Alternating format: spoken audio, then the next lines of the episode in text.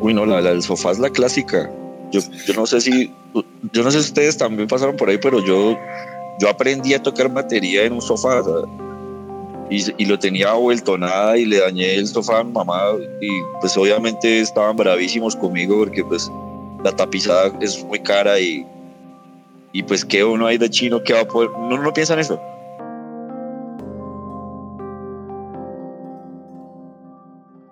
Bienvenidos a otro episodio del Neo Travelcast, un programa que le rinde homenaje a la escena musical independiente de Colombia. Yo soy Daniel Falqués y estas son las historias de músicos, idealistas y personajes que hicieron y hacen parte de nuestra escena.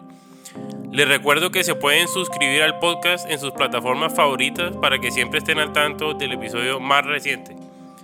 Simplemente busquen Neo Travelcast y de paso nos dejan una reseña para que cualquier persona que le interese este contenido la pueda encontrar con facilidad.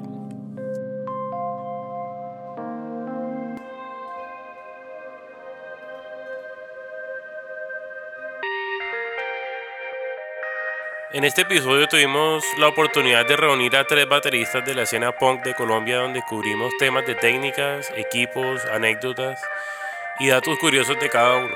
Camilo Forero de la PM, Carlos Bahamón de Independiente 81 y Fabián Pérez que al momento de la grabación hacía parte de Octubre Negro y Blas 55 pero por motivos profesionales ahora hace parte de otros proyectos. De todas formas, cabe mencionar que Fabián salió en buenos términos de las dos bandas y precisamente ayer tuvo su último concierto con Blas 55 en el Festival Light of Amnesia en Bogotá. Queremos dedicarle este episodio a Vinnie Paul, que además de haber sido un gran baterista, fue una influencia para muchos músicos de nuestra escena. Yo comencé en 1900. 94. ¿Ah? Cuando yo estudiaba en el Colegio Patria tenía unos amigos y queríamos hacer una banda tipo dos minutos. Entonces nos faltaba el baterista, yo conseguí la batería y arrancamos a ensayar. Creamos un grupo, un grupo de ska llamado Hábito Autista. Ah. Esto es vieja guardia. bien viejo. Otros amigos empezaron también a armar sus grupos y ahí digamos que empezamos a conocer un poquito de, otras bandas de la escena, de otra gente. Por ejemplo, yo recuerdo que tocábamos con, con los de Doctor Crápula en esa época, o sea, ya, más, más, de 20 años. Y, y, qué más? Ya después, bueno, digamos que a, mí el tema del, del ska nunca fue lo, lo mío, a mí me gustaba más el metal pero pues era lo que había. Y ahí, y ahí dándole a esto, después ya pasé a armar otro grupo que era los Jackson, con el cual ya, digamos que entré a la otra escena donde conocí ya a Camilo, a Fabián con sus bandas, con la PM, Pocalate, toda esta gente. Y Independiente 81 también estaba en ese grupo. Y bueno, nos, nos hicimos amigos y ya después de unos años los Jackson se acabó, yo pasé a tocar con otro grupo, uno de hardcore, que se llama, se llama Primeros Entre Iguales. Mm. Toqué como un añito largo con ellos. Y, y, con Independiente paralelamente, porque Independiente me dijo, oiga, esto se nos fue, que ellos cambiaron muchos integrantes de bajo y de batería, que si quería tocar con ellos, entonces empecé a tocar con Primeros Entre Iguales, Independiente y, hasta que con, primeros como que no más esto disciplina ahí, entonces me quedé con Independiente y ahorita sigo con ellos. Ya llevamos como, como casi 10 años tocando con Independiente, hemos sacado unos tres trabajos con, con, con ellos. Y hasta ahorita en este momento estamos eh, próximamente sacando un trabajo eh, acústico con las cancioncitas, digamos, de independientes que son más populares, eh, grabadas en un estudio eh, que se llama, bueno, ahorita no me acuerdo, un estudio de un amigo de Lucas, el guitarrista independiente, y, y, lo vamos a montar en digital y se los compartiré para que lo escuchen. Me parece que está quedando chévere. Yo cuando empecé con Independiente, pues realmente no teníamos mucha afinidad, no, no, no era mi estilo musical, pero, pero ya con el tiempo, digamos que la, la música se ha vuelto un poquito más madura Entonces ya me está gustando más. Y ahí vamos. Qué bueno. Por mi lado, pues yo empecé a tocar batería como desde chiquito, ahí por gusto de, pues como por la familia. Yo tengo un hermano gemelo que se llama Daniel Forero, él es guitarrista, él toca en una banda de hardcore se llama Aracano, lo que es suyo. Pero los dos empezamos en la batería con un primo, prácticamente como a los casi tres años, cuatro años, conocí, pues, conocí a la, a la PM, que les hacía falta el baterista. Creo que en esa época Nicolás Villamizar les estaba ayudando a tocar batería. Sé que le tocó bastante, bastante trabajito ahí en las dos bandas en ese momento, pero creo que él está acostumbrado a eso. Yo después, eh, eh, pues entré a la PM, ya conocí al grupo, me empecé a congeniar con ellos. Prácticamente lo que puedo decir es que tocamos durante unos cinco años como muy, muy juiciosos, muy chévere. Tratamos de sacar otros discos, eh, no se dio por varios temas de, pues de, de, tiempo de Mauricio, de tiempo de, de los otros integrantes. Eh, tuvimos varias salidas de bajistas y pues prácticamente eso fue así como que haya tocado con otro. Recuerdo que alguna vez tuve el gusto de tocar con Código Rojo, lo, gusté, me, lo soñé muchísimo en un concierto. Y tuve otra banda paralela durante un tiempo que se, se llamaba Fuera de Alcance, que era como trash metal, digo yo, era como, o, sí, algo así, con, con punk, la verdad que era muy chévere, un saludo a todos ellos. Y pues a los de la PM, ahorita hablando como de música como tal, eh, me he dedicado más como a, a mezclar con el Paisa, el Paisa que es el guitarrista de la PM, mezclar música por ahí en algunas fiestas por molestar y eso. Y ahorita intentando a ver si, si los puedo empujar para, para, grabar algo. A ver si me ayudan todos a ver si podemos hacer que la PM grabe algo. Ya empecé. Y Fabián. Listo. Eh, pues a ver, yo empecé, yo soy de Sogamoso, empecé allá con una banda que se llama, bueno, se llamaba o se llama porque todavía estamos haciendo unas cosas. La retomamos como después de muchos años, Control Z. Y hicimos, ahí empezamos a tocar como neopunk. Eh, eso fue como en el 2004. Empecé a tocar con ellos. Y tocamos como dos años, sacamos un EP como de cinco canciones más o menos.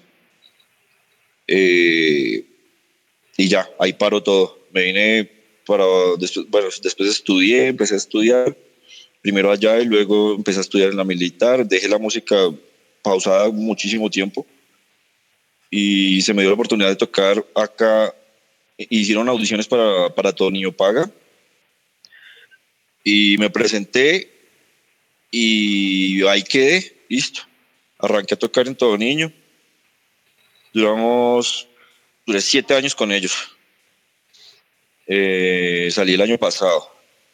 O no, sí, el año pasado. Pues salí de ahí.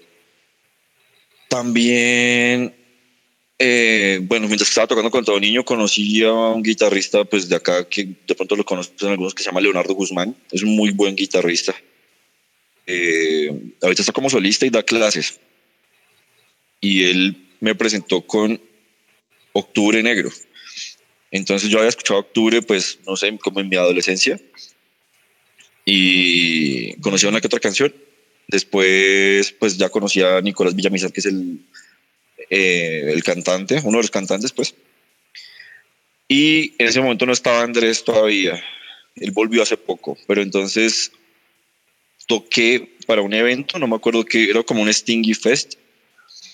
Y a Nico le gustó cómo tocaba yo, a pesar de que yo no tengo batería. O sea, yo toco como con en el aire, como en un pad, o sea, o con las piernas. Pero entonces a Nico le gustó mucho cómo tocaba yo, a pesar de que no tenía batería, y me dijo pues que si quería seguir tocando. Entonces empecé a tocar con Octubre Negro y pues reemplazar a Nicolás Cabrera, que es el baterista original y que ahorita toca en Crápula, pues no fue nada fácil porque pues obviamente él toca mucho, entonces tocó estudiar bastante, tocó hacer un muy buen esfuerzo para, para aprenderme las canciones y pues así salir a hacer un buen show en vivo. Por el, pues por el tipo de arreglos y toda la cosa que le meten ellos. Eh, posterior a eso, arranqué a tocar con Blast. Yo ya había tocado con Blast en un evento que el baterista de ellos se, se fracturó una mano, entonces yo iba a tocar en Villavicencio con ellos. Resulta que después de, bueno, el baterista se curó, volvió a la banda, entonces yo salí obviamente porque yo era pues simplemente como un reemplazo mientras que él se curaba. Posterior, ya muchos años después, eh, Carlos se fue. Eh, creo que porque tenía algunos intereses diferentes musicales. Entonces, pues simplemente se fue a hacer sus cosas. Y me buscaron y como fue como la llamada y me dijeron como, que hubo? Que usted es el nuevo baterista de Blast. Y yo como, ok, o sea... pues hágale, yo les toco, pero pues... no sé, dígame algo antes, previo, porque no sé, fue como muy de una. Yo, bueno, listo. Y ahí ya llevo más o menos unos tres años, creo. No, no estoy seguro cuántos, cuántos años llevo ahí tocando en Blast oficialmente. Creo que unos tres años. ¿Y qué más?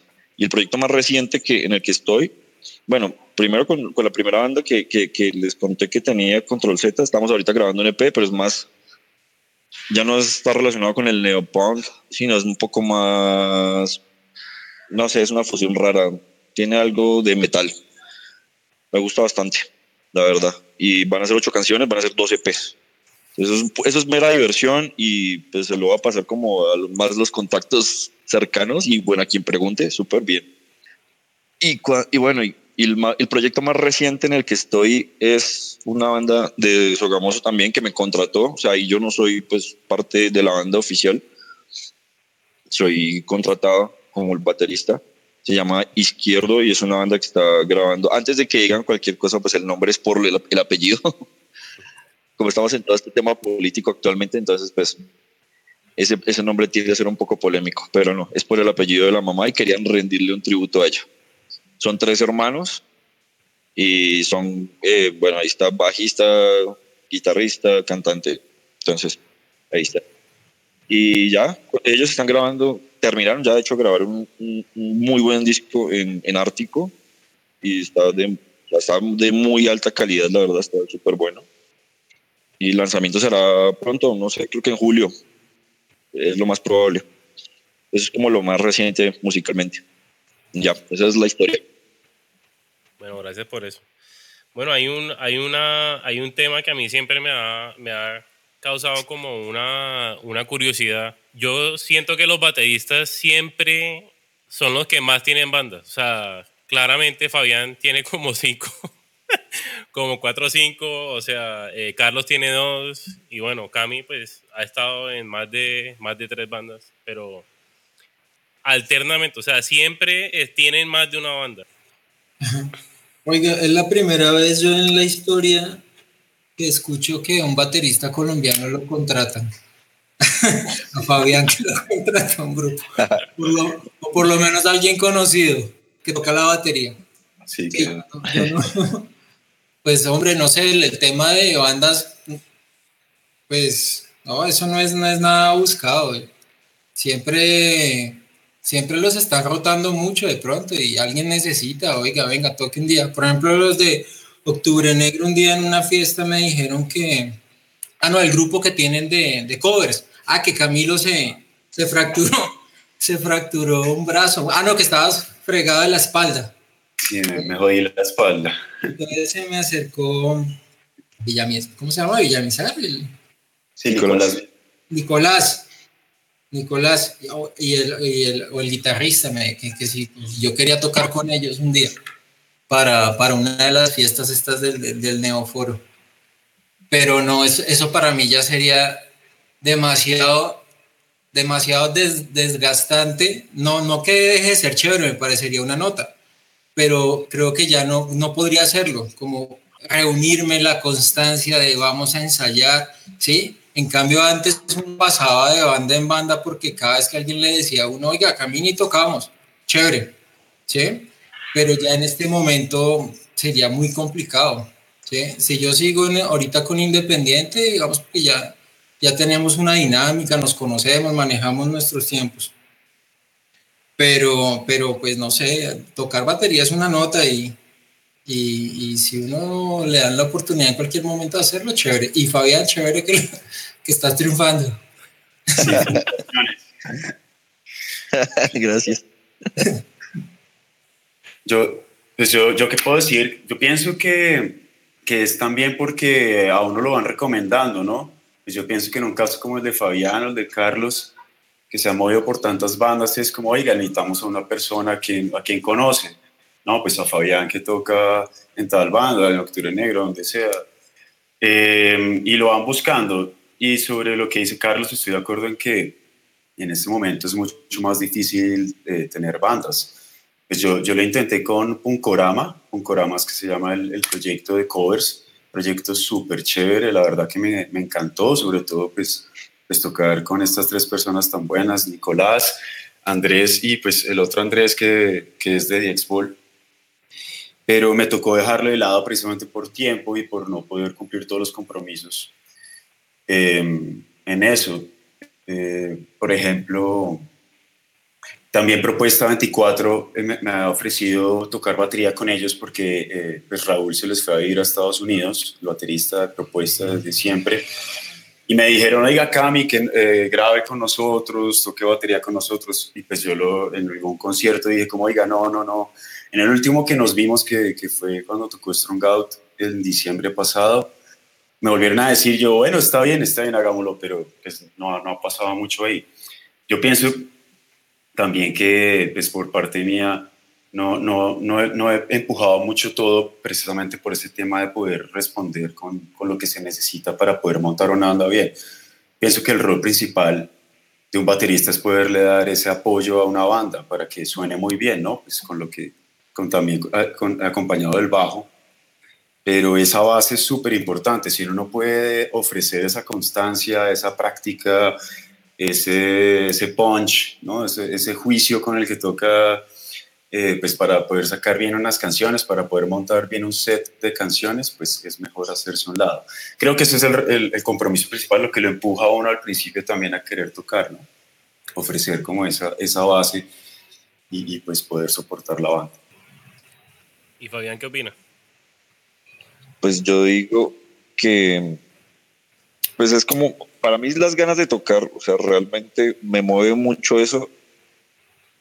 Entonces es como, en un momento me estuvieron diciendo, apenas entré pues a todo niño paga, que ya era como una banda más establecida dentro de la escena local o más nacional incluso, porque pues alguna época estuvieron sonando bastante. Entonces pues ya como que empiezan a, eso empieza a tener cierto reconocimiento y pues ya empiezan a verlo a uno, empiezan a decirle, oiga, eh, nos falta un músico, toque un día, a uno le queda gustando y se queda. Y así sucesivamente, otra banda pasa lo mismo y otra, y así eventualmente, pues obviamente sí es un complique eh, a estas alturas porque pues por temas laborales y, bueno, demás obligaciones, pues uno ya no puede tener tantos proyectos. Realmente yo ahorita estoy tocando solamente con, pues prácticamente con mis izquierdos con los que más toco, porque pues con Octubre y con Blast es como un concierto al año, o sea, o dos por mucho, entonces pues no se puede decir que estoy tocando así, mejor dicho, cada fin de semana, pues no. Pero, pero digamos que retomo el tema de las ganas de tocar, uno dice, pues yo tengo muchas ganas de tocar, quiero tocar, no me quiero como oxidar, no quiero dejar de hacerlo. Entonces, pues se le presentan oportunidades y pues uno las toma. Es, es, esa es mi perspectiva. Bueno, otro tema también que, que, que es súper importante es que por lo menos cuando yo estaba empezando a tocar, el poder adquisitivo era un tema, o sea, siempre estuvo presente porque era súper difícil, o sea, salir a comprar cuerdas. O sea, yo vivía en Cartagena, en una ciudad que es súper húmeda, que, o sea, yo ponía una cuerda y los tres minutos ya estaba oxidada. O, o sea, era súper difícil. Entonces, eh, la batería es el instrumento más caro, a mi parecer. O sea, siempre va a haber un platillo que no quiere el China de 18 o el Splash de 10 pulgadas o las baquetas, maldita sea. La, tengo, que tener la Siljan. Eh, ¿Cómo manejaban ustedes ese tema desde que empezaron? O sea, eh, no todo el mundo tuvo la como el chance de tener un set de entrada. Eh, por ejemplo, eh, eh, el que estaba en mi banda, él se sentaba en el sofá y nosotros íbamos con la acústica y, y esa era su batería. Eh, por varios meses. Entonces, ¿qué, qué historias tienen ustedes de eso? Uy, no, la, del sofá es la clásica. Yo, yo no sé si, yo no sé si ustedes también pasaron por ahí, pero yo, yo aprendí a tocar batería en un sofá y, y, lo tenía vuelto nada y le dañé el sofá a mi mamá y pues obviamente estaban bravísimos conmigo porque pues la tapizada es muy cara y, y pues qué uno hay de chino que va a poder, uno no piensa en eso. Entonces yo me tiré los sofás y fuera de todo me tiré primero el más grande y, y, luego que me lo tiré, me empecé a tirar otro de los pequeños. Y luego otro pequeño. Y luego ya le daba era a las paredes. Y luego ya le daba era como al piso. Entonces ya no tenía más a qué darle. Y yo, pues, pucha. Y luego, bueno, por cosas de la vida me llegó una plata y, pum, de una se la sea, batería, nada ropa, juguetes, ni mierda, batería. Y me compré la batería. Y a partir de ahí sí, uf, fue pucho. Pero antes de eso también me tocó tocar como en una iglesia cristiana. me tocó hacer me tocó hacerme pasar por cristiano para, para poder tocar, porque pues que era tanto el afán de tocar y las ganas, pues que me tocó. Y ahí estuve. Eh, venga, yo la primera batería que yo tuve me la regaló mi mamá, me la regaló porque yo no fui a la excursión del colegio que, nunca hubo excursión, pero pues esa fue mi, mi, idea de decirle no me manden a la excursión y cómpreme la batería. Me compré una Mapex, una Venus, que todavía la tengo. En esa época costó, del 96 costó 500 mil pesos. Con un plato, un crash, bueno, el, el, el hat de lo más barato posible y un ride, todo salió en 500 mil pesos. Mi batería soñada en este momento yo creo que sería una Sonor, bueno, con unos platos Sidjan, digamos, esos negros que me parece que son del puta, no sé cómo se llaman, ¿sí? Sin tantos tones, sin tanta cosa. Pero, pero pues es un tema no solo lo costoso, sino pues, dónde la voy a meter, ¿sí? No sé si ustedes, por ejemplo, yo, yo ya estoy a punto de casarme. Creo que creo que poner una batería en el hogar es una decisión que ya no la puedo tomar yo solo. ¿sí? Entonces esto, pues, ha sido, ha sido, y bueno, no sé, digamos que esos son los gustos que, que, que yo he, dicho, eh, quiero tener eso, vamos a ver, de pronto algún día pase, y al momento de tener las cosas, esos platos viejos de la Mapex todavía están por ahí, todavía los, los he usado de pronto para llevarlos a ensayar. La, la batería la he querido restaurar. Tuve una batería eléctrica que es, no me gustó ni cinco. No se siente lo mismo tocar en una batería eléctrica. Y al momento de los conciertos yo creo que he sido el baterista más, más miserable de, todas, de toda esta escena. Porque, si, puedo llevar solamente las baquetas, es el, el, el, escenario ideal para mí. Porque no me, gusta, no me gusta llevar nada porque siempre botaba alguna cosa, botaba un platillo o, o el revolante, alguna cosa dejaba.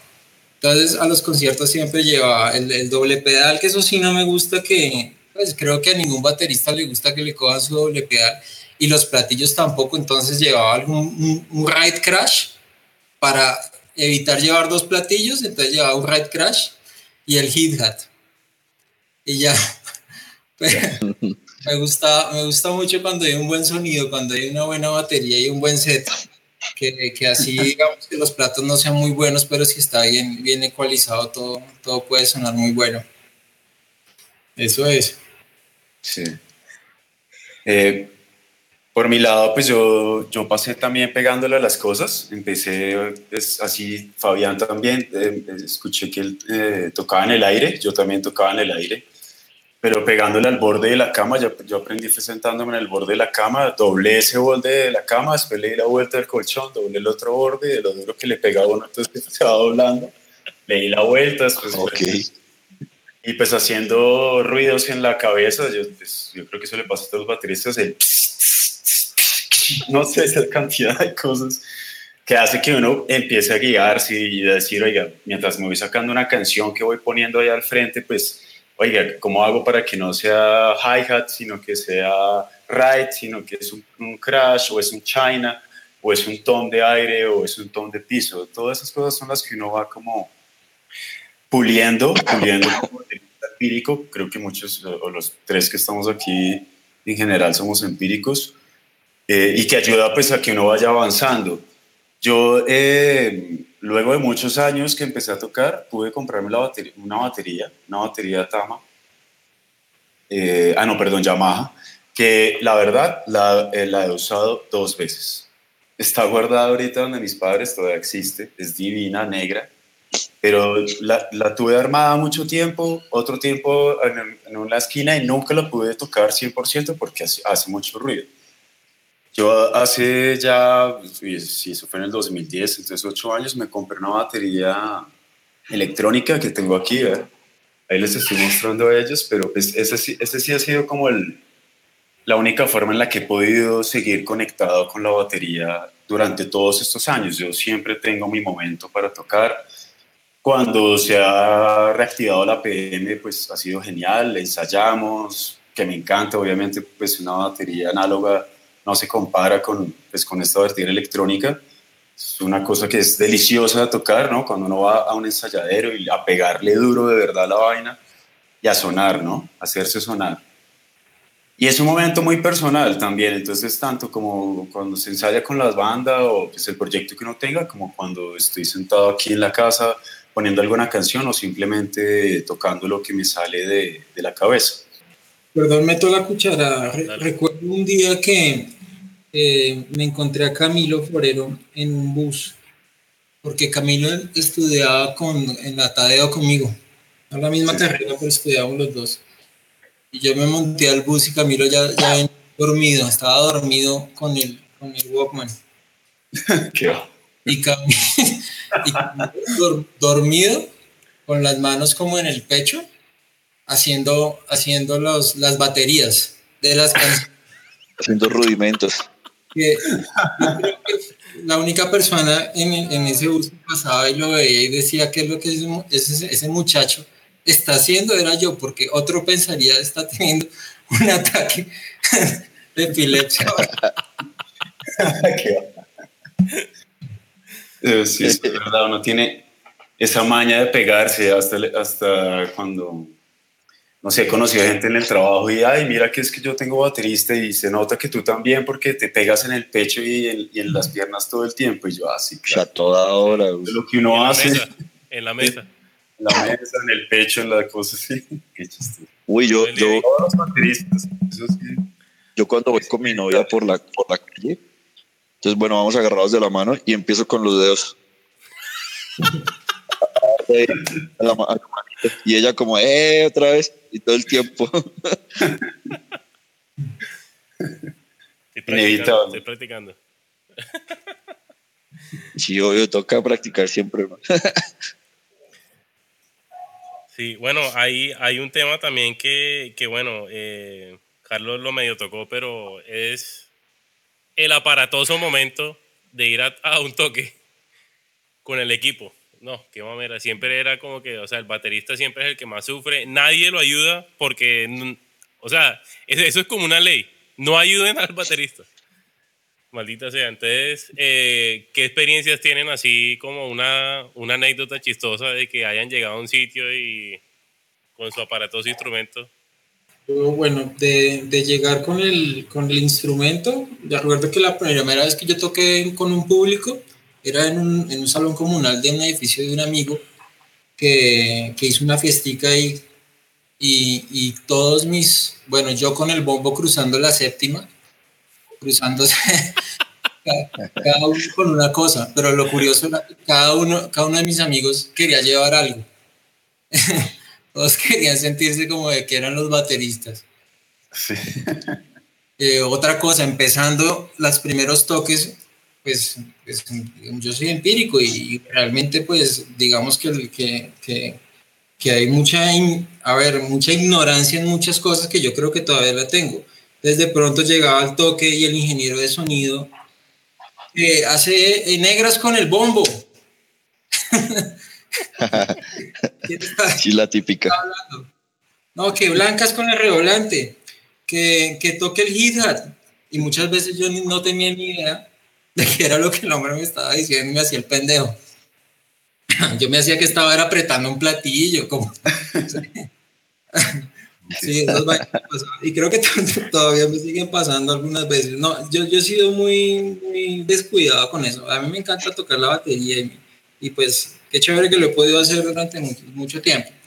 Y en los estudios también esto, cuando uno graba y ese metrónomo, uy, Dios mío, eso es un desgaste emocional fuertísimo para un baterista, o por lo menos me pasa a mí, pegarse ese metrónomo.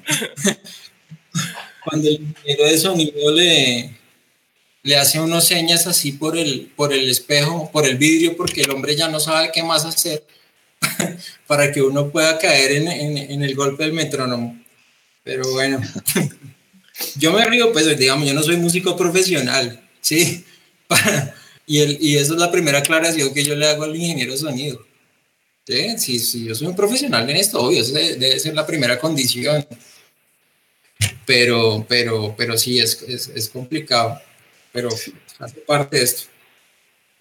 Para mí eso, eso de los toques, pues siempre, bueno, yo durante muchos años solamente llevé baquetas porque no tenía nada más, pero cuando ya empecé a tener equipo y tocaba llevar bombo, redoblante, los platillos, pues eso pesa, ¿no? Eso pesa bastante. Pues cuando ya son, pues uno ya hi-hat, un crash un ride, más el redoblante, más, los, más lo que uno tiene que llevar, eso, eso pesa mis amigos sí al principio, los que se las daban de Rodi, eh, venga, no, yo, yo le ayudo a entrar, yo le entro todo, listo, me ayudan a entrar, perfecto, yo entraba tranquilo, de pronto me ayudaban a montar un poquito, se acababa de, eh, de, tocar todo y queda uno solo a desmontar todo, a llevar todo, entonces pues ahí era como, bueno, ¿y ahora dónde están todos estos manes que, que estaban ayudando siempre? Entonces, ahí sí se va todo el mundo y ahí le dejan, entonces ahí sí desmonte redoblante, cargue todo, desmonte todos los platos y, aparte pues corriendo porque se tiene que montar el otro, el siguiente baterista y entonces uno siempre es como, hombre, qué pena, espere, tum, tum, corra. Pero eso. Así, ya, bueno, y la última vez, una de las últimas veces que toqué batería en vivo fue con, con Punkorama, precisamente, tocamos en Chía, concierto muy chévere que organizó Andrés Pinzón y, Carlos precisamente no había llevado batería y pues es, esa cosa de prestar los platillos a uno le da miedo porque, oiga, o, yo me he tirado alguno alguna vez, ¿no? O alguien pues también se ha tirado algún platillo mío alguna vez. Y pues ese día preciso pasó, Carlos tocó, tocó una nota con Independiente 81 y se rompió el crash. Y me acuerdo que yo que fui a pedir los, los platillos y Carlos estaba con una cara así como de mierda ahora, y yo, no, no, pues fresco, no, pues preciso. Yo, que, yo pienso que no, o sea, eh, que cuando uno está pensando, ¿no? Que algo le va a pasar, pues le pasa. Pues eso pasó, pero no fue nada grave, pues ahí fue como más la incomodidad. Gracias a eso tengo un platillo nuevo desde ese momento, gracias Carlos. De verdad que gracias, todo mucho y pues nada. Pues yo no sé, yo que he tenido, yo no he tenido así tanta experiencia rara porque es que pues, cuando yo empecé acá, afortunadamente ya, pues, digamos, a tocar en Bogotá, ya ponían las cosas. Entonces, pues prácticamente yo solamente tenía que llegar con los platos y, y ya, pues, allá ya estaba toda la batería, todas las, todas las piezas, con parales y todo. Entonces, pues, súper bien por ese lado, porque, pues, yo solamente cargaba platos y baquetas. Eso sí, mi estuche de platos, hace poquito lo renové. Uy, no, eso sí ya me daba pena cargarlo.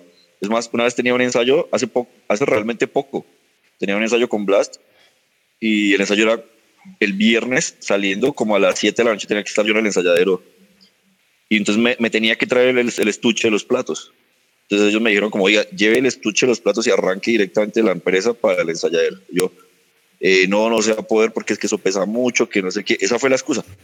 Realmente era que el estuche estaba una porquería de roto y me daba tanta pena llegar a la empresa con eso que pues baila yo no, no yo les dije no suerte yo no puedo cargar eso Aparte de que si pesa mucho, está muy roto y yo creo que es que aquí me la, no, me la hubiera montado todo el resto del año, yo creo, en la empresa.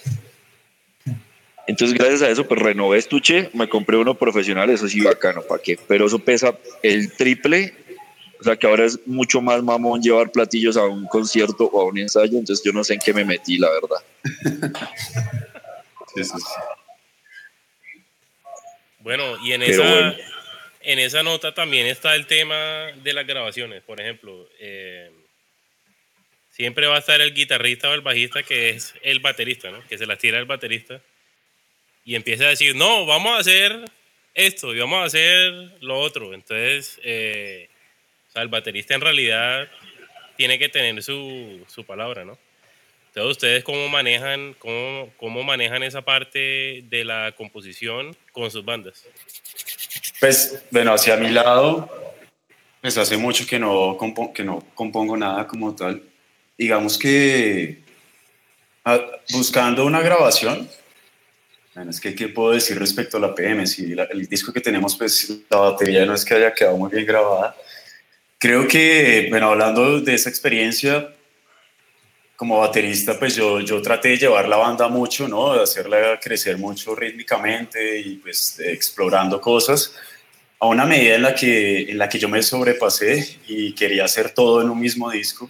Quise hacer todo en un mismo disco. Tal vez pensando porque que era el, último, el único disco que iba a grabar y pues precisamente sí fue el único disco que logré grabar como de un todo, pues completo.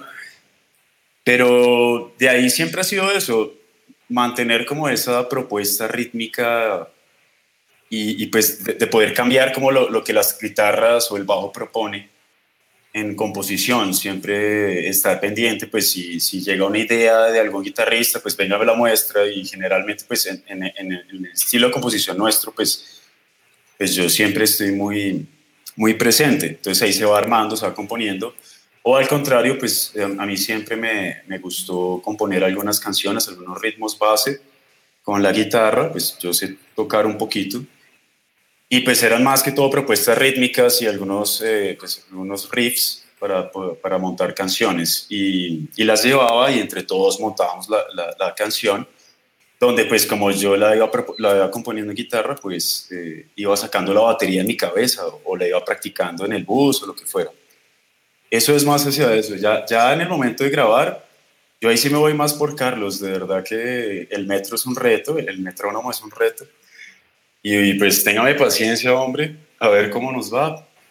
Y de ahí para, para allá, pues gracias a la experiencia que tuve, pues algunas grabaciones posteriores, más como EPs y cosas de esas, sí, sí se, se logró grabar mejor, pero, pero tengo como esa, esa espinita ahí metida desde hace muchos años de, querer como hacer una grabación más, más profesional. De pronto sí, em, he pensado bastante en, que, en la importancia de, de un productor, ¿no? De lo que hace ese, trabajo de un, buen productor en limpiar, en guiar, en decir, oiga, no se exagere acá, quítele ese arreglo, esto sobra. O más bien haga esto, ese tipo de cosas. Bueno, chévere. Por mi lado, mm, a mí me gusta mucho escuchar a los demás, pues a ver qué, qué, qué ideas tienen, pero pues yo siempre yo primero las mías. Y entonces me gusta como discutir entre todos, mirar a ver cómo, bueno, cómo, cómo, de qué manera le puede aportar a las canciones lo que uno hace. Y ver si sí se justifica, si sí le da valor, si sí, si, si es chévere el arreglo realmente para todos, y todos se pueden pegar a él, ¿no? O sea, digamos, a mí me gusta tratar de, de que todos estemos como en un mismo nivel.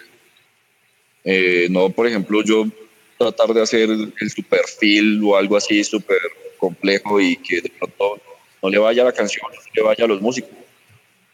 Me gusta mucho tratar de, ir con, ese, concepto, la verdad.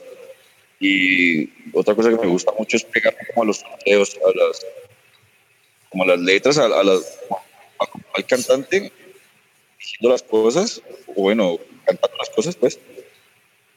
Hay muchas veces que yo me pego a eso, y, o sea, es a eso y no es a las guitarras, sino le pego a eso porque no sé, le da como, como fuerza a la canción. No sé, quizás es como mi método de composición.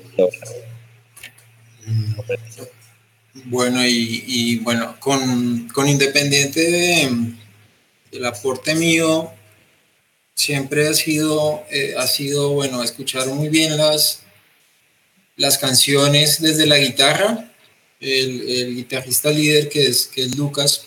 Antes teníamos otro guitarrista, Daniel Clavijo, que ellos digamos que fueron los que crearon esa, esa banda. Daniel ya no está, pero pues hay un respeto porque Independiente siempre ha sido principalmente Lucas y Daniel. Entonces él es el que compone las canciones, él es el que hace las guitarras. Entonces esto lo que yo hago es escucharle la canción, sobre todo la letra, donde él quiere de pronto acentuar alguna parte y, y de una manera muy simple, pues hacer algún tipo de arreglo para, para pero no exagerar, no, no, no es nunca mi estilo como, como protagonismo de, de la banda en la batería. Eh, eh, eso es con el, con el caso independiente. De pronto con los Jackson ya me daban un poquito más de libertad, pero pues como dijo una vez un, un, amigo, eh, el preso, que los Jackson era el, desorden más organizado del mundo musicalmente, porque los Jackson todo el mundo iba, iba por su lado, pero al final ahí terminaba son algo, algo medio entretenido. Entonces, eh, sí, yo creo que con el tiempo uno se da cuenta que, que, que, cuando todo el mundo quiere sobresalir, no, ese es un error grandísimo. Y, y como, decir, como, como dice Camilo, el, un productor es muy importante. Yo, yo, he estado algunas veces en un estudio donde el tipo me dice, oiga, ¿qué está haciendo? Para? No, haga, no haga eso, ¿sí? O es más, nos ha dicho a todos al tiempo, esa canción, esa canción está mal, ¿sí? Hay canciones que hemos llegado al estudio y la canción sale completamente distinta. Me ha pasado con, con Independiente. Y pues hay que ser esto respetuoso en, eso con el productor también. Pues él, él, es el que sabe. Y he, tenido yo mis, mis, mis, agarrones también con, con, productores porque, porque tras de que el momento es un poco estresante, ellos lo pueden hacer muchísimo más. Entonces uno nunca va a estar satisfecho con el resultado porque sabe, aquí pude hacer esto, aquí pude meterle alguna cosita o lo que yo había planeado tanto no lo pude, no lo pude hacer. Pero bueno, bueno, con el, con por ejemplo, el, el, un trabajo que grabamos ya hace dos años con Independiente que se llama Casi, a mí me encantó. Yo creo que con ese disco yo me siento como realizado ya en, en, en producción y, y, el aporte que yo hice desde la batería. Lástima que ese disco no salió unos 10, hace unos 10 años la historia de Independiente pudo haber sido bien distinta. ¿sí? Pero bueno, el, el ser empírico tiene ese, ese, esos resultados. Pues, no era mi intención tampoco que hace 10 años yo pues, me fuera a dedicar a la batería. ¿sí? Pero bueno, puedo decir que en mi carrera musical tengo un disco con el que yo me siento satisfecho por lo que hice. Qué bueno. Chévere. Que una verdad, felicitaciones por eso, que eso sí es importante. Total. Usted, Fabián, ¿usted tiene un disco con el que se sienta bien? ¿Usted ya grabó? ¿El de Blast acaba de salir o no? Yo he grabado, pero muy poquito, la verdad. Yo no he grabado tanto como ustedes. Ahí sí ustedes me llevan más experiencia en, ese, en esa parte, mucha, la verdad. Yo hace rato grabé como un EP, pero era con una banda como de grunge y eso nunca salió, creo que sí salió, la verdad no sé, pero no, no, se hizo nada con eso, la verdad. Y esa fue mi primera experiencia grabando. Me di cuenta que era tenaz, era, o sea, es supremamente difícil grabar para mí. Es muy complejo, porque, o sea, uno toca en vivo y uno se las oye y o sea, uno siente cantidades de errores. Pero en estudio uno no puede cometer eso porque, o sea, se nota todo, todo, todo, todo, todo. Que si le dio más duro, que si le dio más pasito, o sea, ya son cosas mejor dicho, que tienen mucha relevancia. Entonces, mientras más puro salga el sonido, mientras mucho más claro sea, mientras menos errores haya, es mejor para la grabación. El tema del metro, les doy toda la razón. Para mí me parece terrible, pero, pero hay que hacerlo, o sea, porque eso lo ayuda a uno a mejorar, ¿no? Entonces, pasamos recientemente, yo empecé a, a ensayar con metro y toda la cosa, porque pues me sirve mucho como para los golpes y para reforzar cositas, ¿no?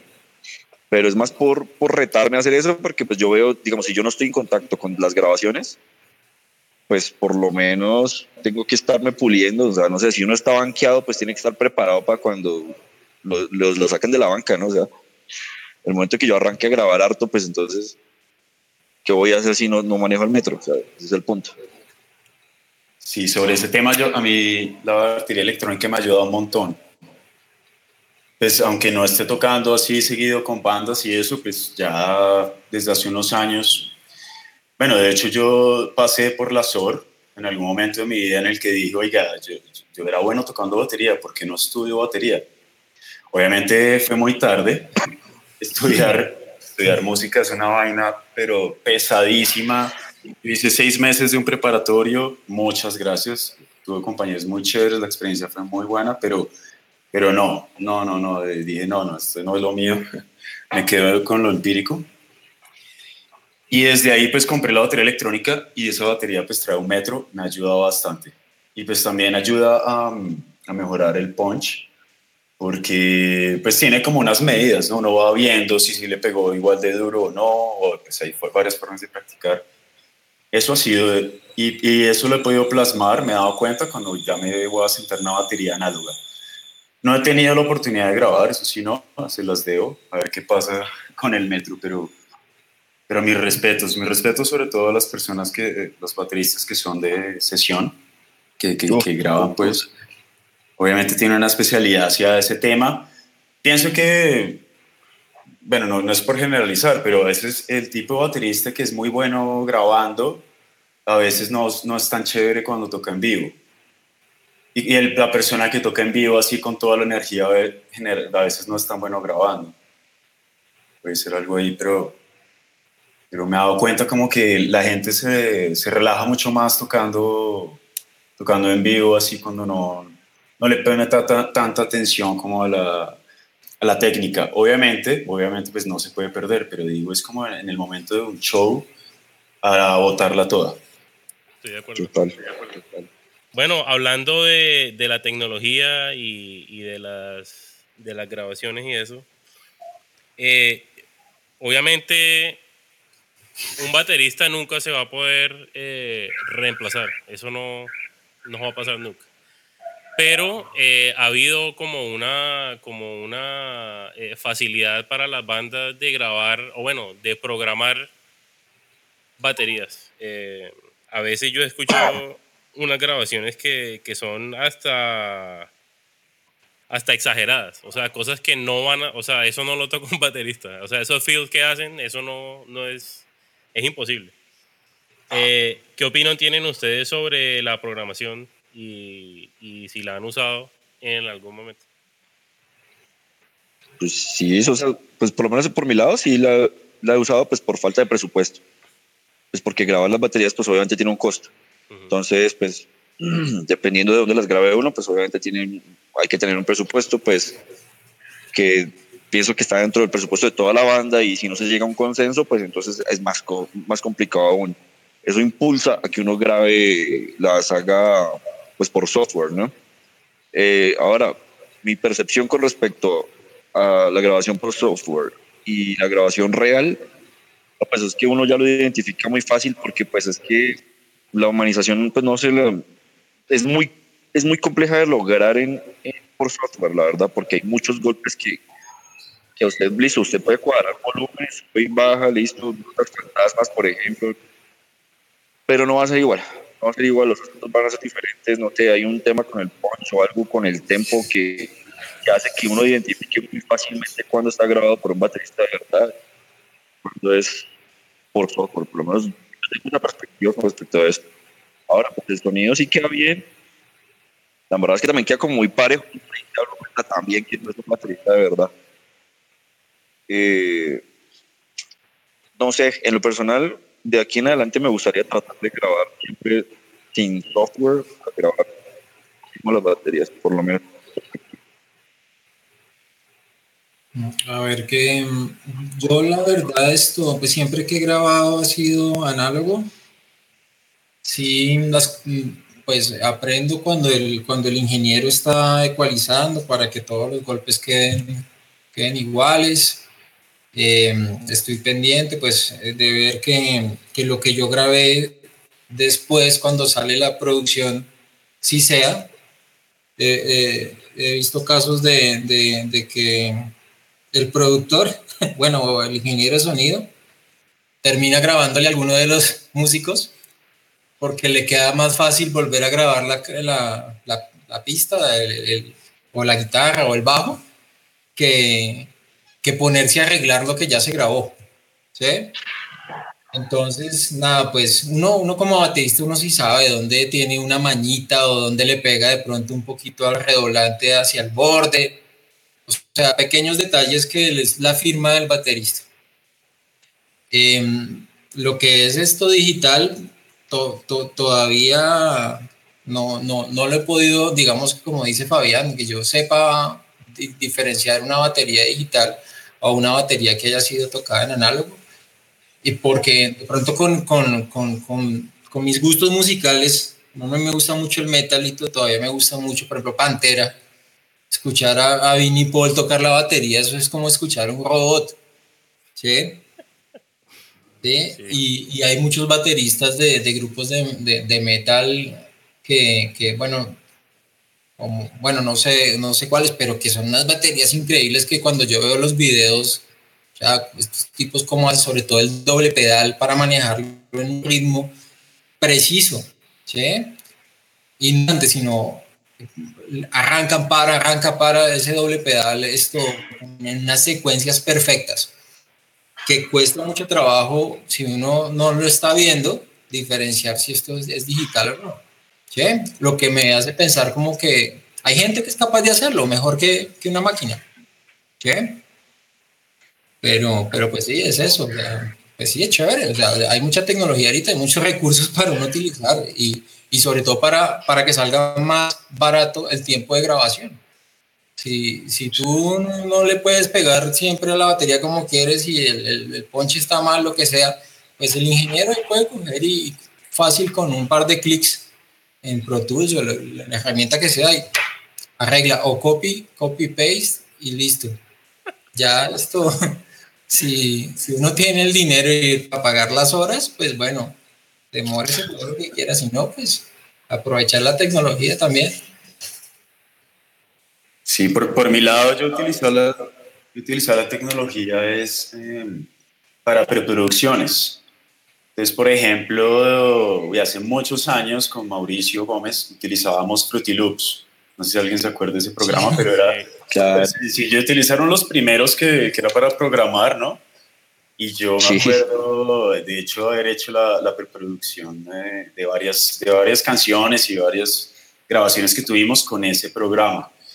Más adelante, eh, bueno, por ejemplo, algunas de las grabaciones que intentamos con la PM, que fue con ayuda de, de los Expocalei, con Camilo Maldonado, y bueno, eso no salió al final, pero esa vez intentamos con, una, con la base análoga y con los, los platos, eh, que perdón, la base electrónica y los platos análogos.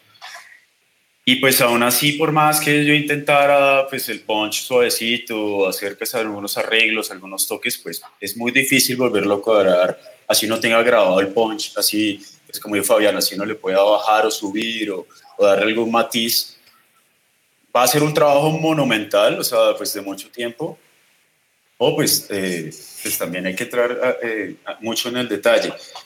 Yo, yo pienso que hay, en este momento hay grabaciones donde sí se oye bastante, sí se escucha bastante que es digital, pero hay otras que después me he enterado que, que es digital y no me he dado cuenta así de, de primerazo. Yo, yo generalmente me doy más cuenta es con los platillos porque es en los platillos es donde a veces como que no le bajan tanto y el crash suena siempre igual, ¿no? Y un crash no suena siempre igual. Entonces ahí es donde uno se da cuenta como es que suena muy plano, suena como muy, muy todo como, eh, sí, parejo.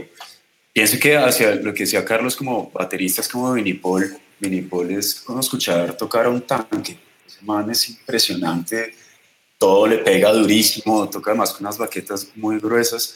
Ese tipo de bateristas lo que, lo que logran es un punch muy firme. En donde le pegan, va firme y va, con, va parejo, pero también se dan la oportunidad de poder manejar matices. Por ejemplo, Vinny Paul lo hace con el, con el doble bombo. Eh, hay, hay canciones donde él empieza a jugar como que eso ahí es donde, donde empieza como a jugar yo con los, los matices del bombo y va, va, va, va sacando canciones muy interesantes. Bueno, ¿qué están oyendo en este momento? Uy, pues ahorita no me lo van a creer, pero estoy oyendo mucho pop. Sí. ¿Qué, qué, es pop? Yo he escuchado, yo, yo, he pasado por todo, yo puedo escuchar de todo. He pasado por, pues obviamente por el negro, he pasado por grunge, he pasado por rap, he pasado por baladas americanas, he pasado por grindcore, he pasado por muchas cosas y todo lo puedo escuchar, música llanera, lo que, bueno, vallenatos y no tanto. Pero bueno, puedo escuchar muchas cosas y lo que estoy escuchando ahorita es el pop. ¿Y cuál pop? Me gusta mucho este man, Justin Timberlake. Los músicos del man son absurdos, la verdad. Entonces, eh, me puedo analizar muchísimo ese tema. El tipo de arreglos que hacen, cómo manejan el show en vivo. Me estoy enfocando mucho en los shows en, los shows en vivo. Porque eso al final es como la experiencia que, que vende. Actualmente, digamos, uno puede grabar, listo, chévere. Pero el show que le da a uno un vato que es la experiencia de una vida que genera esa persona en este momento o al grupo de personas por la cual esas personas volverían a pagar una boleta. Entonces, quiero aprender a la lata. No mucho Justin Timberlake y de pronto no que otra que otra de Bruno Mars. Pero pues obviamente hay momentos en que me canso y pues obviamente retomo algo pesado, no sé, algún Slayer o algo así. Bueno, yo, yo en este momento, y siendo bien sincero, eh, me la paso escuchando el, último disco de Pennywise. Excelente. Porque resulta que van a venir a Rock al Parque. Ah, sí, toca eso. Y me, voy a preparar. Siempre, siempre vuelvo a lo mismo. Yo tengo en, mi carro eh, o en el celular la Wagon, eh, eh, Pennywise, tengo um, Bad Astronaut también ahí lo tengo. Y de pronto sí, ha sido muy monotemático, siempre me he quedado con eso, claro. He, pasado a otros géneros también y, pues en eso también interfiere mucho el grupo social con que está uno. Pero cuando, cuando ya no hay tanta actividad social, pues uno vuelve a lo que más le gusta. Y en esta época pues estoy más relajado, entonces escucho esas bandas, sobre todo Pennywise y La Wagon. Y ahorita me ese último disco de Pennywise, espectacular. Qué disco tan bueno. Muy bueno. Sí, es brutal. Sí. Por, por, mi lado, ya hace algunos años me gusta mucho la música electrónica, como el nuevo disco, el, el electropop yo, yo, siempre he sido como muy fan de coleccionar música, crear playlists. Entonces, pues también así como Fabián he pasado por muchos estilos. Em, pero en este momento sí, como música electrónica y también jazz. El jazz me, me ha llamado mucho la atención. Más que todo el jazz clásico me, me gusta escuchar bastante. Y la música vieja, también con un amigo mío, uno de nuestros amigos, escuchamos bastante música como de los 70s y los 80s que he redescubierto y pues en este momento la escucha uno como con más gusto, sin tanto, tanta cosa de, no, es que no sea casposo o lo que sea, no, no importa, ya pues, no sé, escuchando Elton John o escuchando Pink Floyd, uno se da cuenta de, oiga, estos manes eran maestros, ¿no? Pues, pues hay muchas bandas, ¿no? Y también pegado a las bandas de siempre, yo, la Wagon, Pennywise también, ese último disco No Funeral también me gustó bastante. Eh, siempre trato como de, de, tener eso, pues, en, escuchándolo constantemente porque es como lo que está dentro de mí, así que me hace como moverme bastante el, punk rock y pues el, el neopunk, así como lo conocemos aquí en Colombia. ¿Y qué banda de Colombia, de las nuevas, han estado siguiendo? Mm, en mi caso, en mi caso, una que se llama Olaville.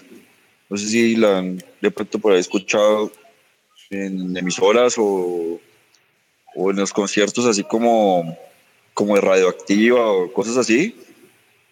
O en redes sociales simplemente pero pues en mi caso esa la ha seguido mucho ahorita nacional, pero esa es de como un tipo de rock más o menos. Pues para mí son bastante arriesgados hacer esa música actualmente, tanto, o sea, porque hay mucho reggaetón, mucha cosa, ahorita cosa como, como una fusión como también con música brasilera, pero todo es de rumba. Entonces es, es, es tremendamente arriesgado para mí hacer música así como rockera fuerte, y aún así que a la gente le guste tanto, me parece una apuesta grande, pero la rompen mal, muy bien, la verdad. Entonces por eso los he seguido bastante y pues he, compartido con ellos tarima y son un show muy bacano, la verdad. O sea, a mí me vendieron más por el show, yo ni siquiera conocía las canciones y el show me, me encantó, entonces a partir de ahí empecé a escuchar las canciones. Me pareció genial, la verdad. No, yo no he podido, no he podido pensar en una. No, de, sí he escuchado, escucho Radioactiva de vez en cuando, sé que hay bandas muy, muy buenas, hay canciones muy chéveres, por ejemplo, el grupo de, de Rengifo, de, de Árbol de Ojos. Mm. Eh, me parece que pues musicalmente están muy bien hechas, eh, pero que yo esté esto escuchando un grupo, no sé, en mi playlist siempre tengo ahí a, la Mojiganga que he sido un fiel seguidor de ellos y también van a estar a Rock al Parque, entonces me gusta mucho lo que ellos han hecho. Creo que ha sido un grupo poco valorado en Colombia. Para mí es de los mejores de rock de, Colombia y, no, no pasaba mucho con ellos. Siempre, siempre he sentido eso, como que la Mojiganga merece mucho más. Es tremenda banda y las, y las Sí. Es un clásico ya igual de, de, Colombia. Me parece que, hablando de ellos, y además el baterista de ellos, ¿cómo, cómo se llama? Súper bueno, me gusta mucho cómo toca. Sí, Miguel. Miguel, eso. Muy chévere. Yo pues corchado, la verdad, estoy un poco despegado de la escena como para escuchar o sea, bandas nuevas. He escuchado, sí, lo que montan por ahí en, en el Neoforo a veces, pero sí, pues, pido disculpas a las bandas nuevas, hay que ir más a los conciertos. Pero sí, le, sigo el hilo a las bandas de siempre. Por ejemplo, si el, último de Blast 55 lo escuché, me pareció muy chévere, muy bacano. Además, pues, eh, bacano Nicolás ahí también. 4x4 eh, cuando sacó el disco, Independiente 81. He estado como pendiente de eso más que todo. Y la verdad que los felicito a todos por seguir el camino, por seguir como eh, expresando lo que sienten adentro, lo que, lo, que viven, lo que pasa en el mundo y sacando discos. O sea, muy chévere escuchar que hay bandas que ya llevan su cuarto, quinto disco, sexto disco. Oiga, qué bueno eso hay que seguir, hay que seguir hacia mi lado y las bandas nuevas. Por mi lado sería eso. Si ya están sacando eh, producciones de calidad, de videoclips, por ahí el otro día vi una banda que sacó un videoclip, se me olvidó el nombre, pero sigan adelante, sigan con eso, así vean que, oye, va, va, a ser difícil o no va a ser difícil, hay escena activa o no hay escena activa, no importa, muévanla porque hay muchas posibilidades, sobre todo en la, pues con, como se ha abierto el mundo ahora en digital, es genial para poder eh, buscar contactos en otros lados. Ah, bueno. bueno, y mm, un baterista que admiren. Uy, muchos. sí. Uno solo, uno. Corchado. Yo podría decir que para mí el baterista que sigo admirando y que ha sido una de mis inspiraciones más grandes es eh, Abe Cunningham de Deftones. Eh, siempre ha sido un, baterista con un estilo único, sobre todo como, como mete los detalles en las canciones, como acompaña, como hace ritmos diferentes me parece que es una banda que todavía sigue proponiendo música muy interesante y en la cual el baterista sigue teniendo un rol importantísimo. Eh, por eso se me ocurre que es el baterista de Deftones. Mm, bueno, a mí me gusta mucho, bueno, Vinny Paul, sí, siempre he sido un fanático de él. Eh, en el neopunk me encanta como toca el baterista de Propagandi, el baterista de Pulley, Em, y aquí, y para botarle una, una, aquí un piropo a Camilo, que yo siempre consideré que Camilo es el mejor baterista que, que podía haber en la escena. Sí, siempre, siempre admiré mucho cómo tocaba y, y pues todos esos remates que hacían, imposibles. Entonces, ah, con, e, con ese piropo lo dejo. No, gracias, Carlos. La verdad que Muchas gracias, muchas gracias por eso. Yo le dije, pero, pero no me creía. Pues porque la verdad siempre, o sea, gracias y sí, eh, ahí es donde hablo lo del show, ¿no? Porque cuando uno baila, rompe en el escenario y, y dice, ¡ay! No sé. Y va, pero vaya y grabe eso, ¿no? Yo, es que, pues, hombre, que yo grabé tiene tanta vaina que yo, pues, yo pues ya, ya, ya, tiene tantos años que yo ya lo escucho y eso, ya qué putería. Pero uno dice, eh, fue puta, le hubiera podido limpiar por lo menos la mitad de las cosas que le hice. Pero no, gracias, gracias de verdad. Y, creo que eso sí, sí también es de gozármelo. Yo, yo, baterista colombiano que yo admire, es Nicolás, Nicolás Cabrera. Algunas veces me parecía que era muy técnico, tuvo una época muy técnica, seguramente cuando estaba terminando la carrera, porque me gustaba mucho cuando lo conocí al principio, con Octubre Negro en el 97, 96, yo los vi tocar. Pero después de unos, años, eh, hombre, qué energía tan tremenda la Nicolás, nada más tocando perfecto, eh, la voz. Es un show, la verdad, es un show ver tocar a Nicolás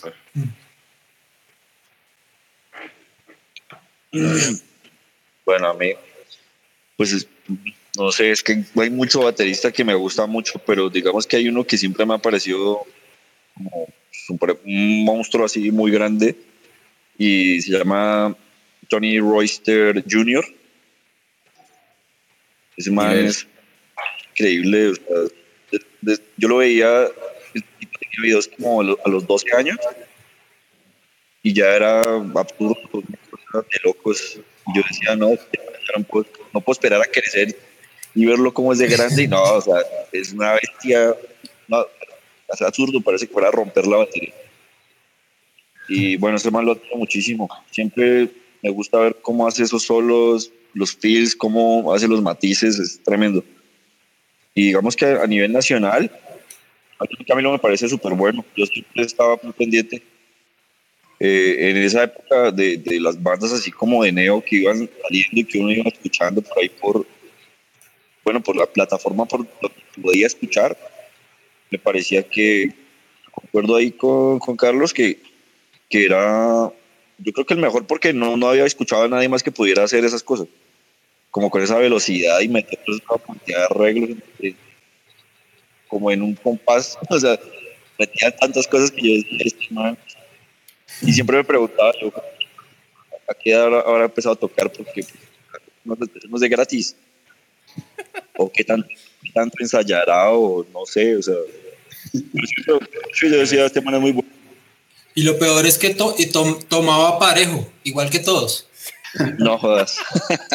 y uno, uno tocar, tocar en, en, la época de, de, fondo y eso, pues era, digamos que la, la, lo normal es estar un poquito tomado en los conciertos. Y, y no haber pie con bola era parte del show. Sí, o que las baquetas salieran volando, ese tipo de cosas. Pero, pero, Camilo no, Camilo muy impecable. no, a, pesar, a pesar de los tragos. No, no, fue un gusto. Igual sí, sí pareció que hizo algo muy bueno por, toda la escena, porque pues el estilo del baterista es, no sé, algo que para mí se percibe y, y como que marca algún tipo de tendencia. Entonces, en ese sentido, uno puede escuchar a muchos bateristas del neo que, pues, o sea, sí, bueno, sí la vaina, pero pues no, no sé, no me genera algo diferente, algún valor. Entonces, en ese sentido, sí, usted obviamente aportó bastante. Y obviamente Nico Cabrera también, o sea, me parece, o sea, ya que obviamente yo entré a estudiar las canciones porque en octubre me di cuenta que me tocó estudiar cosas de tempo y cosas de ritmos que le metía a él o sea, aprender, por ejemplo, que es un siete octavos, que es un, no sé, un cinco cuartos, que es, o sea, todo eso y poderlo interpretar en el neo, me pareció re complicado y me, o sea, tuve que analizarlo muy bien a ver cuál era la jugada de él para pasar, por ejemplo, una cumbia a neo, o sea, una cosa que yo decía como, como, carajo. Entonces me tocó interpretar mucho y estudiar mucho, pero lo logré y. Entonces esos dos bateristas a nivel nacional, crack.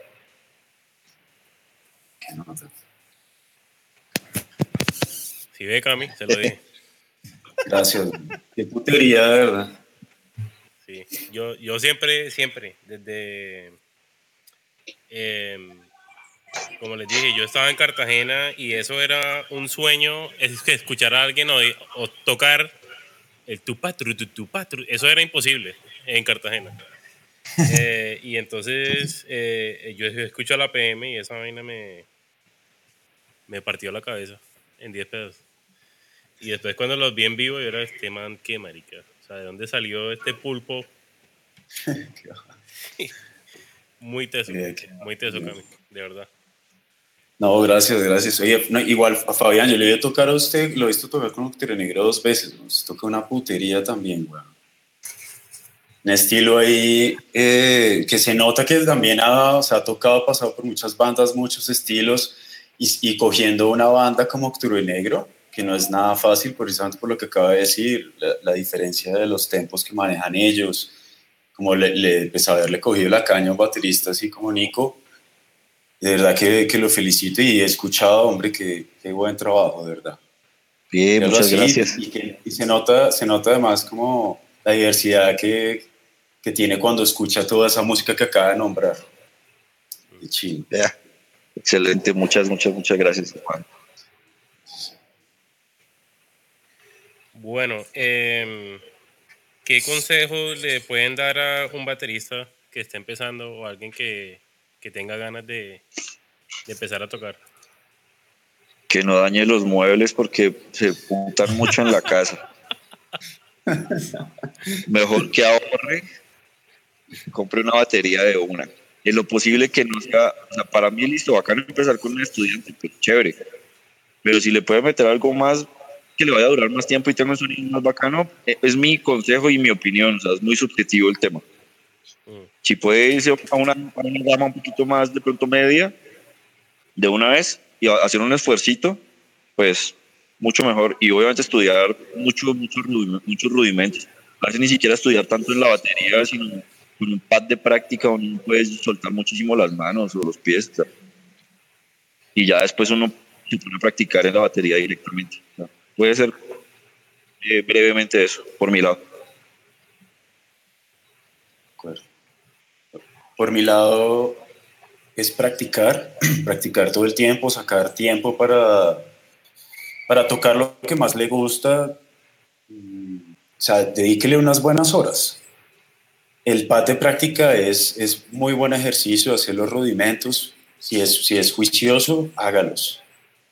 Eh, si, si quiere tomarlo como algo serio, tómelo serio. Si no, tómelo como hobby y sepa que es un hobby. Pero si, si, es algo como proyecto de vida, hágalo de una vez y, y enfóquese en ello y métale toda la energía. Si está en una banda, practique con la banda lo más posible, pero también practique en la casa o en los lugares que pueda todo el tiempo. Yo pienso que un ejercicio que funciona mucho para, para poder hacer que una banda crezca es que un baterista practique las canciones en la cabeza como que las vaya cantando en la cabeza, o sea, los ritmos de la batería o pegándose en el cuerpo y tocando la guitarra en la cabeza. Este tipo de cosas funcionan muy bien para, ir mejorando también la forma en la que uno entiende, en la que uno entiende la música y construye. Sí, a ver, que no, aparte de lo que dicen que, comparto los, consejos que han dado, em, a ver, no sé, escuchar, por ejemplo, Deftones, yo, yo aprendí algo de Deftones tratando de sacar las canciones. Em, el, el, disco del Unplug de Nirvana, lo más básico que existe en batería, pero fue el que me, me ayudó de pronto a, a, tener, a, mantener el tiempo y el golpe constante y como en el mismo en, el, la, misma, en la misma fuerza y, y, escuchar Neo, que es que las baterías de Neo y el, el tupa trupa, esa vaina, y tocar con doble pedal o con un solo pedal es, es, chévere. Después de que usted ya tenga esa cosa y la haga por inercia, de en adelante pues puede, puede meterle muchos, muchos otros golpes. Oiga, pero ¿sabe qué, con, qué, con qué completaría yo? Hay una cosa que, que, a nosotros, por lo menos, yo, yo me, me atrevería a hablar por los tres, que nunca nos gustó, o no sé, por lo menos en mi caso lo aseguro más, lo afirmo más, ensayar lento.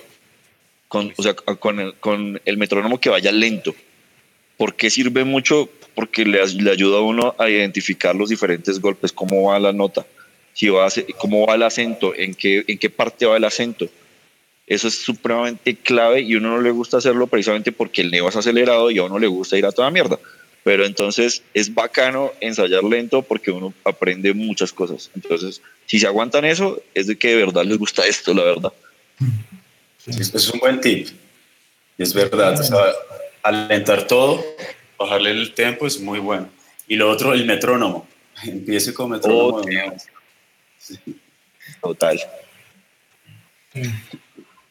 Bueno, em, les quiero agradecer de verdad el tiempo y el talento más, más que todo porque ustedes nos han dado una música muy bacana durante todos estos años y un show de verdad que eh, los tres. Em, y nada, quiero que, que la gente eh, oiga la música de, de, cada banda. Vamos a poner links en, la, en las notas. Y nada, cualquier cosa, los tres están más que invitados. Ya tengo la, la invitación de la PM. Eh, ya les he dicho como cuatro veces y a la quinta me va a tocar irme para Bogotá. Yo no sabía, Dani. Pues por ahí Mauro mencionó algo y no ha hecho nada más. Entonces, para que me ayudes. Yo te ayudo a, hacer el álbum y tú me ayudas a, a que tenga el podcast. Ojalá, no, y les cuento a ustedes, a los tres, pues sí, estamos como en eso, ojalá se pueda dar, me gustaría mucho para, precisamente para poder, pues complementar el trabajo que, que están haciendo muchas bandas, pues por dar como un aporte, otro aporte por el lado de, del skate punk. Correcto. Y Carlos también, eh, más que invitado con Independiente, eh, y, yo creo que los Jackson también, si se pueden eh, hacer una, una, entrevista, creo que han aportado demasiado. Y en una, en una entrevista que tuvimos los cuatro de Tropical, se hablaba de que ese álbum que queríamos sacar, que nunca se pudo, era el de los Jackson. Ah, sí. sí. Siempre, siempre hablamos de eso. Entonces, eh, me gustaría hablar con ustedes. Y bueno, y Fabián tiene como 45 bandas, pero todas están invitadas para que nos den otro punto de vista. Y bueno, Octubre Negro también está pendiente, porque bueno, Nicolás estuvo ahorita en cirugía, pero... sí, está, está recuperándose. Exacto. Entonces, bueno, saludos a él y ojalá que, que ese es otro también que tiene como ocho bandas. Eh, y nada, les agradezco, de verdad que sí. Gracias por el talento y por toda la música que nos han dado. No, muchas gracias por la invitación, Dani. Y obviamente gracias a todos por, por, asistir. Eh, muy chévere. Y, también hablar con, con Carlos, que, que, aparte les comento, pues fue mi profe. Eh, ah. Muy chévere, muy chévere, o sea, bacano, la verdad. Hay muy buenos memorias ahí. Interesante. Y nada, gracias a Camilo, también bacano. Quiero hablar. Daniel, gracias por, por la iniciativa. Chévere que, que, sigas haciendo esto para reencontrarnos y mirar a ver qué, en qué se puede aportar para las nuevas generaciones de, de, bateristas, de músicos y lo que pasa en Colombia en este momento, que yo, yo creo que tiene, digamos que todas las oportunidades, lo que se necesita es constancia, ¿no? Mm. Lo que de pronto a, nosotros nos faltó o, sentir que podría ser real esa idea de convertirse en baterista. Eso sí lo digo como algo personal, pero para las generaciones que vienen, yo creo que hay un, panorama muy bueno. Eh, Camilo, chévere verlo, hermano. Tenemos que, que, hablarnos, tomarnos una cerveza un día de estos. Fabián, pues un gusto verlo, hombre.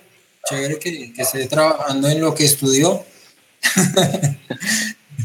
sí, sí, sí. Ah, pues nada, un abrazo para ustedes y, seguiremos en contacto. Listo. Sí, No, Dani, gracias, gracias a los dos también por el tiempo, por, por escuchar, también por sus mensajes. Oiga, de verdad muchas gracias, yo lo recibo muy bien. Ustedes también son bateristas muy excelentes, muy buenos. Carlos, oiga, yo también siempre oí tocar una nota, usted también era rapidísimo. O sea, todos, todos en, su, en su cuento tienen mucho, mucha fuerza, mucha eh, eh, habilidad, ¿no? Eh, son bateristas muy buenos los que, los que conseguimos. Aquí hay muchos otros que no, que no están acá, que les mando un saludo muy grande. Seguramente les hubiera gustado también dar una voz en este, en este podcast. Y, y pues, pues, un saludo a todos también, a todas las bandas amigas. Y a ti, Dani, pues sí, sigue con esto, Tropical también. Pues ánimo con, con, con todo esto y esperamos que, que traiga buenos resultados para, para la música, que es lo más importante.